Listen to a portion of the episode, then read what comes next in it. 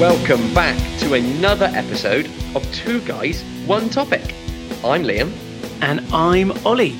And for those of you that don't know, or for any new listeners, each episode we take a topic that we know very little about, and then we give ourselves a week to read and research all about it. The idea being that we do the hard work and then we share what we feel is the most important piece of information with you, the listeners. And to all of our listeners who listen all the time, you will know, but if you don't, we're not experts in anything that we talk about on this pod. This is just a summary of our findings. Um, but hopefully, by sharing some knowledge with you, we can all learn just a little bit more about a whole lot of things, can't we? Sounds good to me. Right then, let's get on with this week's topic, which is cheese.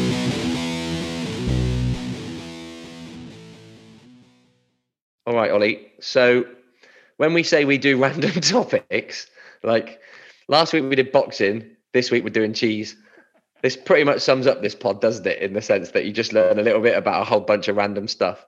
Definitely. What, what did you know about cheese before this week? Well, I know that I liked it. I know that I loved eating it. Super yummy. I think my favorite cheese is halloumi. Um, don't know much about that. And I didn't really know how it's made, or I just know there's loads of varieties, but no idea how or why. So yeah, thought it might make a good topic. How about yourself? What did you know about cheese? I know that I think until about six months ago, I had a cheese sandwich every day of my life, including Christmas Day. you know, all my friends will know all Liam ever does is has a cheese sandwich. Well, so, it was a little bit more than that, wasn't it? You always used to have a cheese spread cheese sandwich. Yeah, yeah. I replaced the butter with cheese spread. That's a little specialty of mine. Yeah, cheese spread cheese sandwich, or or the weekend a baguette just to treat myself. But and it was only ever cheddar. I don't really eat any other cheese. I just know that I like cheese, and by cheese I mean cheddar. Um, and yeah, genuinely, I had no idea how cheese was made. Um, I didn't. So that was quite interesting. If that's the only thing I've learned this week, is I now know how you make cheese. Obviously, I knew it was from milk, but that's I, I wouldn't have been able to make cheese if you challenged me to make it. Yep. Yeah, yeah, definitely. And we've got another one of our this happened a pretty long time ago alerts that need to go off, haven't we? Yeah, we, we said it'd be funny if we need to keep some sort of timeline. Like, why is it everything we do started thousands and thousands of years ago? We need to do something that's like current. But yeah, yeah, alert coming up in the next minute or so. This did start a long blooming time ago, didn't it? Should we get into it? Yeah, come on then. Let's let's uh, let's teach everybody what we found out this week. Let's share some knowledge, what we've learned about cheese. Sounds good. So, for people that are listening, cheese has been around for a flipping long time. It's been around for over 7,000 years. So we're talking like 5,000 BC. Yeah, I I read some some places saying 7,000 BC or even 8,000 BC. So I mean, yeah, we're we're in the in the possibly 10,000 years ago. So they, they they reckon that it's been around as long as humans have probably been herding animals and they they think that's probably where it came from. There was somewhere which around that time, seven, 8,000 years ago, there was somewhere on Earth called the Fertile Crescent, which was a part of the, the world which was sort of between like Iraq and Turkey and sort of that part of the Middle East, where it just so happened to have conditions where there was loads of grass and sheep and cattle would graze. Yeah, and when they had domesticated these animals, they obviously they realized they could milk them, right? Yes. They, they would milk these animals, but they need a way to transport and you know contain the milk. And what they would use is they they'd use the leak-proof stomachs or or other bladder-like organs from the animals. So they would they, you know they'd kill they'd kill them and then they'd take out their stomach and then fill it up with their milk. That's a bit grim, though, isn't it? yeah, but that's so. So people people speculate that cheese might actually have been first discovered by accident, and that it just came about by them deciding to use the the inside this waterproof lining to hold milk, and it was a whole big accident, wasn't it? Yeah, because obviously it couldn't in the warm summer. The uh, there was no refrigeration, and they think there might have been an enzyme in the stomachs of the animals called rennet, which is what you need to make cheese. nowadays, you know, we've realized that's what happens. And they think that this this residual enzyme rennet in these stomachs basically curdled the milk a little bit, didn't they? Made it into that lumpy bit of milk, which uh, in a minute we will discuss eventually turns into cheese. Yeah, yeah, exactly.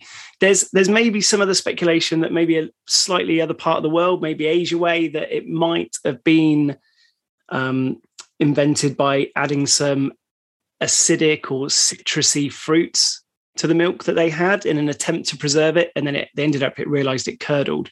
But the main theory seems to be that yeah, it was using the the lining of the, the stomachs of, of animals that chewed grass.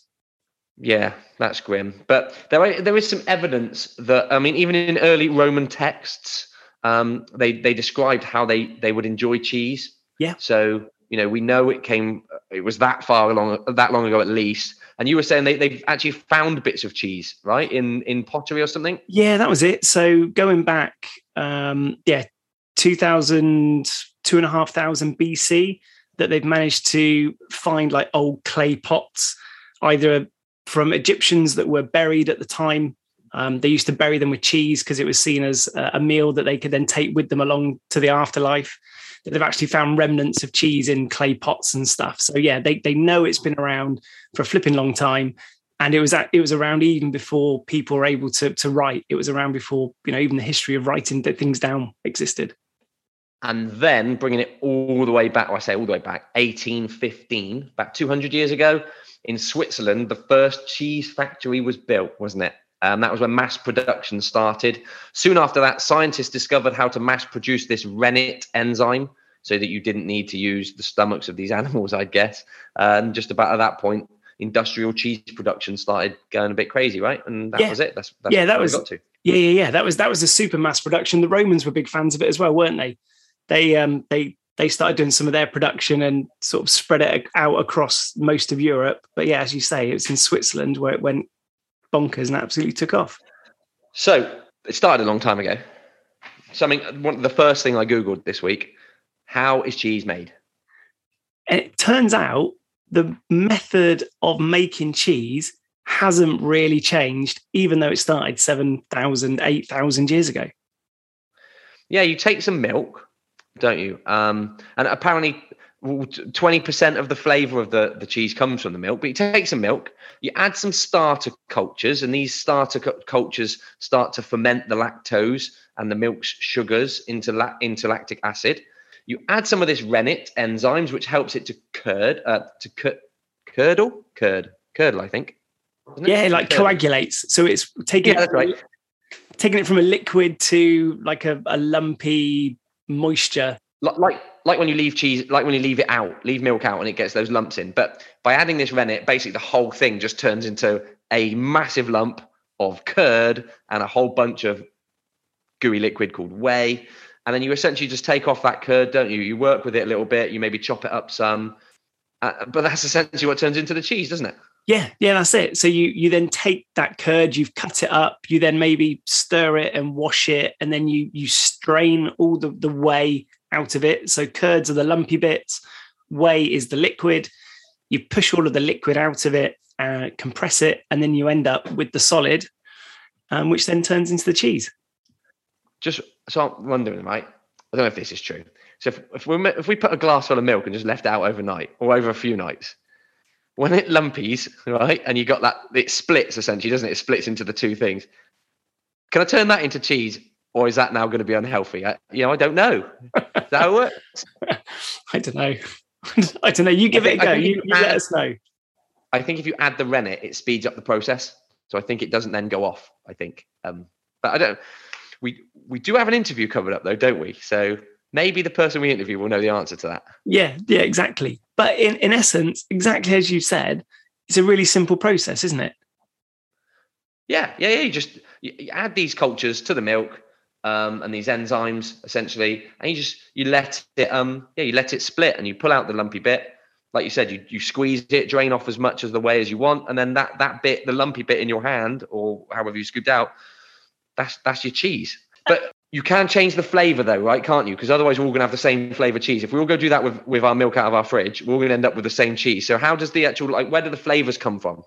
Well, so it turns out that I've read a couple of different numbers on this. So it's anywhere between about 1,800 and 2,000 different types of cheese in the world.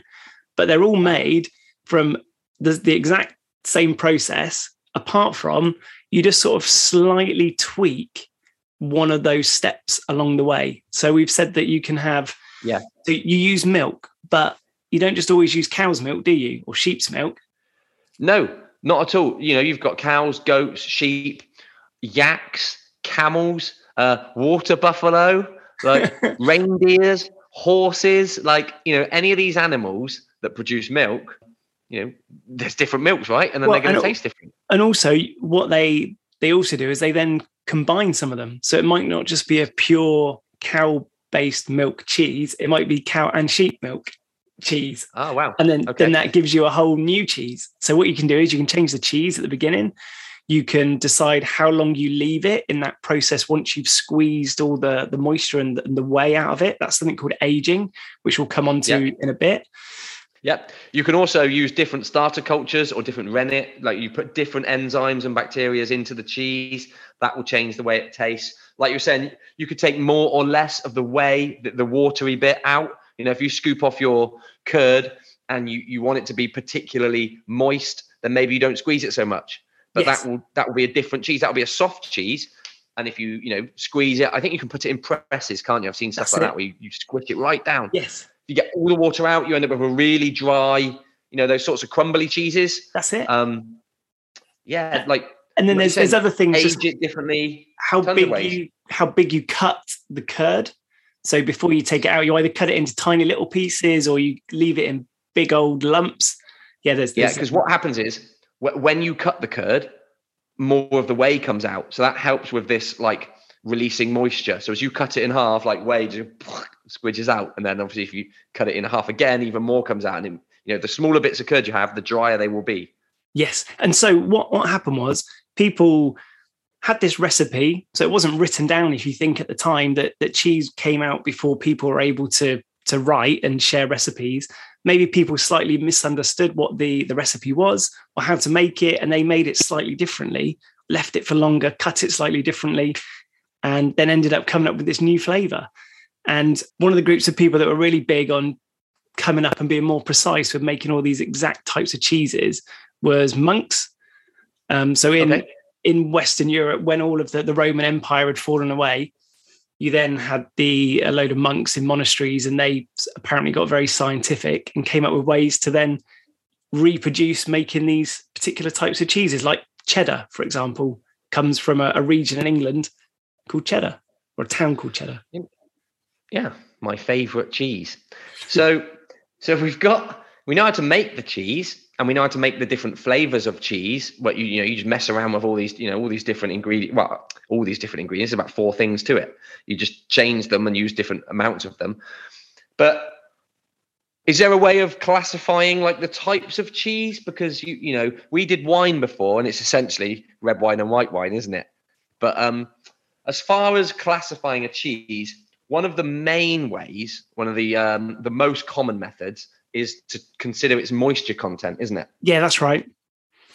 So typically, you know, it's to do with they- sort of talk about the percentage of moisture. So if you've got a very low moisture cheese, so it's, you, you've squeezed out lots of the whey, you tend to have a very hard cheese because there's no moisture in it. So that's sort of like your parmesan. You know, think about a parmesan. That's a really hard cheese, isn't it? Not very Yes. squidgy at all. And then you've got medium moisture, so maybe about forty percent moisture. There's it's called a, a semi-hard, um, which is like a cheddar. If you think about a cheddar when you know when it's in the fridge, it's not really really hard, but it, it's you know it's, you can squidge it a little bit, but it's quite a hard cheese. Um, then you've got your soft cheese, like a mozzarella or a brie, which has quite a lot of moisture in. Then you've got your really, really wet, moist, moisty cheese, moisturous cheese, Um, Moistness. moisturous. you're, you're very moist, You're very moist cheese, like a cottage cheese or a cream cheese. You know, think about those. They're very, very wet cheeses. yes. Um, you know, you haven't taken much of that way out of those at all. They're just, you know, you've taken your curd off and you haven't really squished it. You're just left with like it's very soft in it from the get go. and also with those ones so you you probably eat them the softer the cheese you eat them soon after they've been made whereas the likes Okay. of a parmesan you leave a parmesan for about six months And that whole difference in how long you leave it before you eat it is called the aging process. Yeah, which is a bit like wine, isn't it? When we talked about the wine, you know, the longer you leave it, the, the, it will change yeah. flavors and and it changes because of these enzymes and these cultures and this bacteria inside the cheese. The longer you leave it, the more time they've got to get involved, haven't they? And they, you know, they they they just get to work and they just edit how it tastes. Yeah, exactly. So so with it, you've you've got different ways that you can you can age a cheese. There's there's different um, things that you can pull on again, other options that, that you can use to try and age it. But it's it's basically how much moisture it loses. And when it loses moisture, the other enzymes and microbes, they continue working and continue to then create good bacteria, which transforms into to lactose, into lactose acid. And then that gives the cheese of different varieties its unmistakable flavors. Yeah, and you, you can age it. It's called ripening, and you can ripen a cheese in two ways. You can ripen it from its surface, so that is that the outside of the cheese ripens before the middle, and you know that's the cheeses where you get when you've got like a quite a hard outside. Yep. Because you let the bacteria work on the outside of it, these organisms, so they all work around the outside. You end up with a hard outside. Or you can do something called interior ripening, which is where you basically you wrap the cheese um, and you can even you can wrap it in wax or you don't let any air get to the outside so it ripens from the inside. So all the bacteria are working internally and it, it ripens that way. Yeah yeah exactly. Exactly and then there's there's other things around that how long you leave it like temperature wise so if you leave it somewhere slightly warmer or somewhere with more humidity than other places it will then end up bringing out different flavors to it the way it works but it's a bit of a weird thing. Sometimes people, when they get into this whole aging process and making of cheese, that you see these like blue cheeses and they've actually got mold in them, haven't they?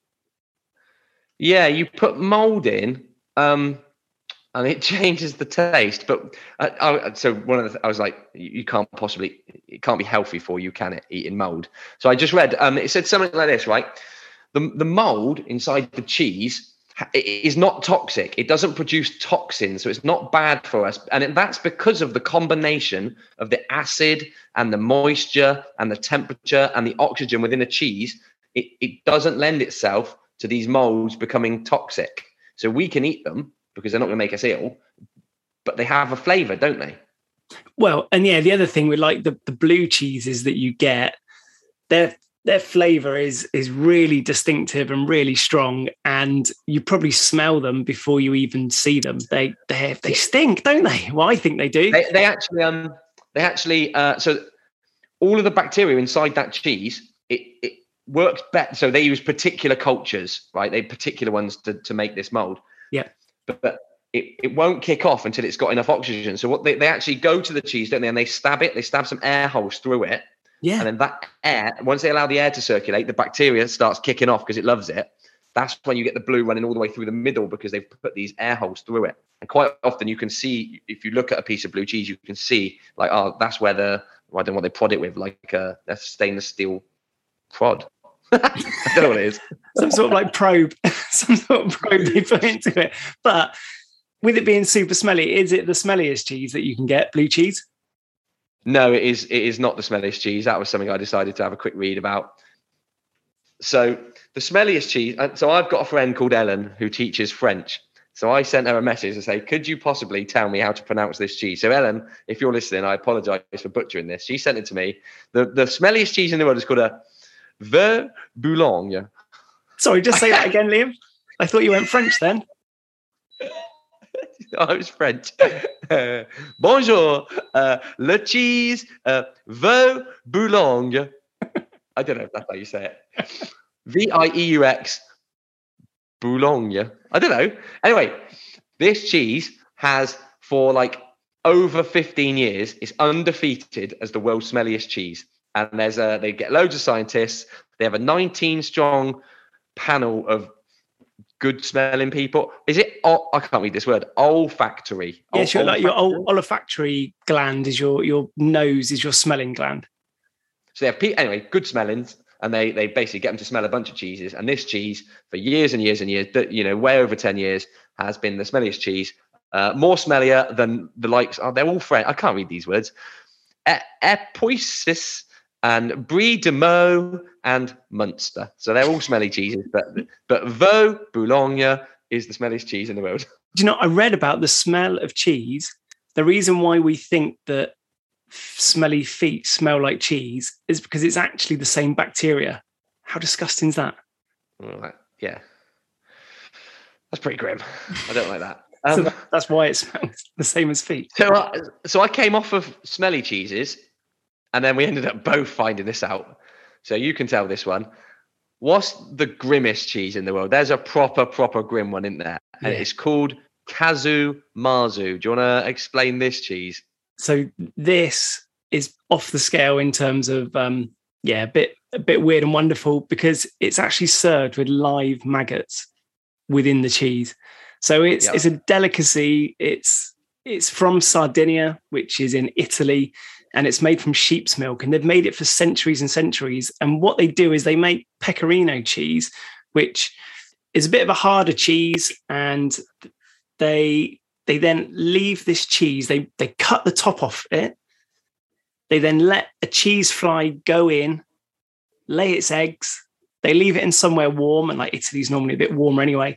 They leave it somewhere warm where the eggs then hatch, and then maggots come out of it. And they, as they start to digest and feed off, the larvae feeds off the the inside of this cheese and digest it back out.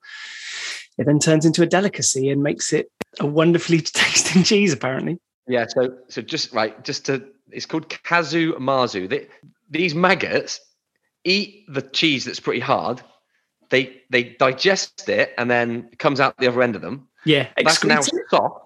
Is that it? Excrete it. Yeah, yeah, yeah. That's now soft. It's like a soft cheese, isn't it? When you take when you take the top back off this cheese, it's now like it looks like a sort of a bowl full of like a cream cheese, but within this cream cheese is hundreds of maggots wiggling around. yeah. So And they're, they they're like sort of translucent little worms. They're like eight eight millimeters long. So you're getting on for like a centimeter of this thing wriggling around, and it's it's actually been banned by the European Union, hasn't it? It's illegal now. Yeah, it's illegal. Yeah, you're not allowed to. you- uh, You're not allowed to make it or sell it. I don't remember which way around it is, but So you can grim. you, wouldn't can want it. make it as long as it's for personal consumption. So some scientists believe that though it's possible for those maggots to survive and then go into your stomach and not actually get killed off by your own stomach acid. So it then leaves you with like intestinal problems and stuff, which is why why it's illegal. But there's a massive black market for this cheese. So people in Sardinia still love it.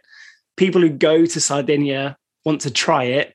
And they, in, as of 2019, the black market for it was estimated to be worth about two to three million euros because they were making an estimated 100 tons of this cheese every year. This maggot ridden, rotten cheese. It's it's horrific. Just just it's so bad. If you do yourself a favor and have a quick Google Casu Marzu and just it's just the grimmest thing. Just ugh. We'll we'll post we'll it. post about it on Instagram, Twitter, and, and Facebook at Two Guys One Topic. We'll we'll give you a picture and just a Nice nice zoom in, a nice nice little little picture of you to see what the little maggots look like. And people, So the, the last thing I looked at this week, and having read that, I don't know why anybody would, was whether or not cheese is addictive. Because there is some some science. having watched the Casu Marzu one, there, I was like, who would be addicted? Um, well, talking about somebody who's probably eating a cheese sandwich every day of their life, are you addicted? yeah, well, I might be. So it turns out there's a uh, protein in cheese, and they're called casein. Casein. Yep. And when you digest casein, your body breaks it down into something else called casomorphins. Ca- Casomorphin. Casomorphin attaches to the dopamine receptors in your brain, which causes your brain to release dopamine. And dopamine is the feeling of pleasure, isn't it? And reward. So Yes. the thought process is that as you eat cheese, it links onto dopamine in your brain and it just tells you this is amazing. I want more of it, like a drug. Well, they, they they reckon it that casomorphine. Well, as the title suggests, morphine at the end, it has like an opium like effect to it, like you get with drugs. Um, some scientists are skeptical, saying it might just be fats and salts that were just because you're not getting enough of this morphine based thing. But a Yeah. lot of people need to have cheese um, a lot of the time. It's thought to be an evolutionary thing, isn't it? This, this production of these casomorphins when you eat milk is thought to come from like when you're a baby and you you know you need to latch to your mother and they've got to feed them and stuff that that babies become addicted to the milk. Uh, so yes. you know it helps us stay alive. Uh, you know, don't know how true that is, but a sort of on, on the opposite scale, I was reading this week that that mice aren't actually addicted to cheese and they don't really like it. It wouldn't be their their first choice of food, but for some reason we all have just grown up thinking that they absolutely love it, when really there've been studies and, and mice will actively avoid it and go for other things like grains and fruits and other things high in sugar rather than picking cheese. So yeah, so from one end of the scale, we we're addicted, but it's a bit of a misnomer about mice. Yeah. Okay. Well, that's about sums up what we've done this week, isn't it? As far as cheese, that's just a lovely little. Hopefully, you've learned a little bit. I think we've done loads of little nuggets there of um of um information. You know, we talked about how it's made, the different types, aging, mold, smelliest, maggot cheese, addictive cheese. Like, I think we've done a good one this week. nice. Have you got a two guys, one topic takeaway? I've got a brilliant one this week. We've got a brilliant one. Right. I I wanted to find out how this came into my head. Why is the term cheese slang for money? You know, okay. you might you've I've definitely heard this before. Yeah. Rappers might talk about it, don't they? Got to get that cheese, got to get that cheddar, that sort of saying. I was like, how's that got anything to do with cheese? And it it turns out in the 80s in America, welfare recipients, so I guess like you know people who are down on their luck or whatever, they yeah. would receive a package from the government, and the package would contain contain food stuffs, including a lump of government cheddar cheese. Okay. Yeah. So, so, but eventually, obviously, they stop receiving these packages and start receiving a monetary reward. But the fact that they used to get cheese sort of stuck, and it was like, got to get that cheese, got to get that cheddar, yeah. came to mean I've got to get that money from the man, if you like, and then it sort of stuck. So cheddar is is just or cheese has stuck. Getting your cheese came to mean receiving money from the government. That is brilliant. Uh, you know, I like that. Therefore, I thought that was pretty good. So That's yeah, really so you good. used to get cheese from the government. That's super That's interesting. I'll let you know my one. I've got I've got two for you. I'm going to do a two for one this week. A really really quick one. So, do you know which country then eats the most cheese? No. Um, France. No, they they I think they do have the most varieties of cheese, but the one that eats the most is actually the US. They eat 6.1 oh, okay. million tons of it, which equates to about 24% of the whole world's global consumption wow. of cheese every year. But Quarter it's not just cheese. That, yeah, they love their cheese on pizza and everything, isn't it? But yeah. them, them having cheese, having 6.1 million tons of it, is twice as much as the, the second country, which is Germany, which only has 3 million tons. So, wow. yeah, okay. USA super into their cheese. And then I thought I'd just throw this one in here Kraft singles, they can't be called cheese because less than 51% of it is actually cheese.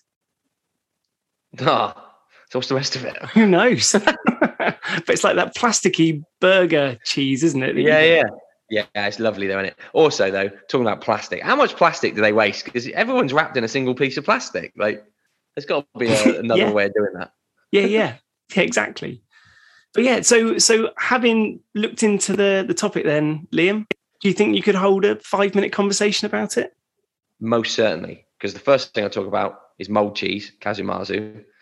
Second thing I talk about is how it's actually made, and that it came from people leaving milk inside a sheep's stomach and it accidentally curdling. So uh, yeah, what about yourself? Same here. Yeah, I, I think I like most about how it is speculated, how it was um, discovered, and yeah, using that waterproof sack of a an animal's stomach, which then turned it into into cheese. Nice. Great. Well, if you've enjoyed today's pod, let us know. That'd be great. Um, hit us up on the on the um, socials at Two Guys One Topic, Twitter, Instagram, or Facebook. Send us a message if you've got any thoughts or any topics you might like us to cover. That'd be amazing. Otherwise, thank you very much, and we will see you next week. Get out there and share some knowledge.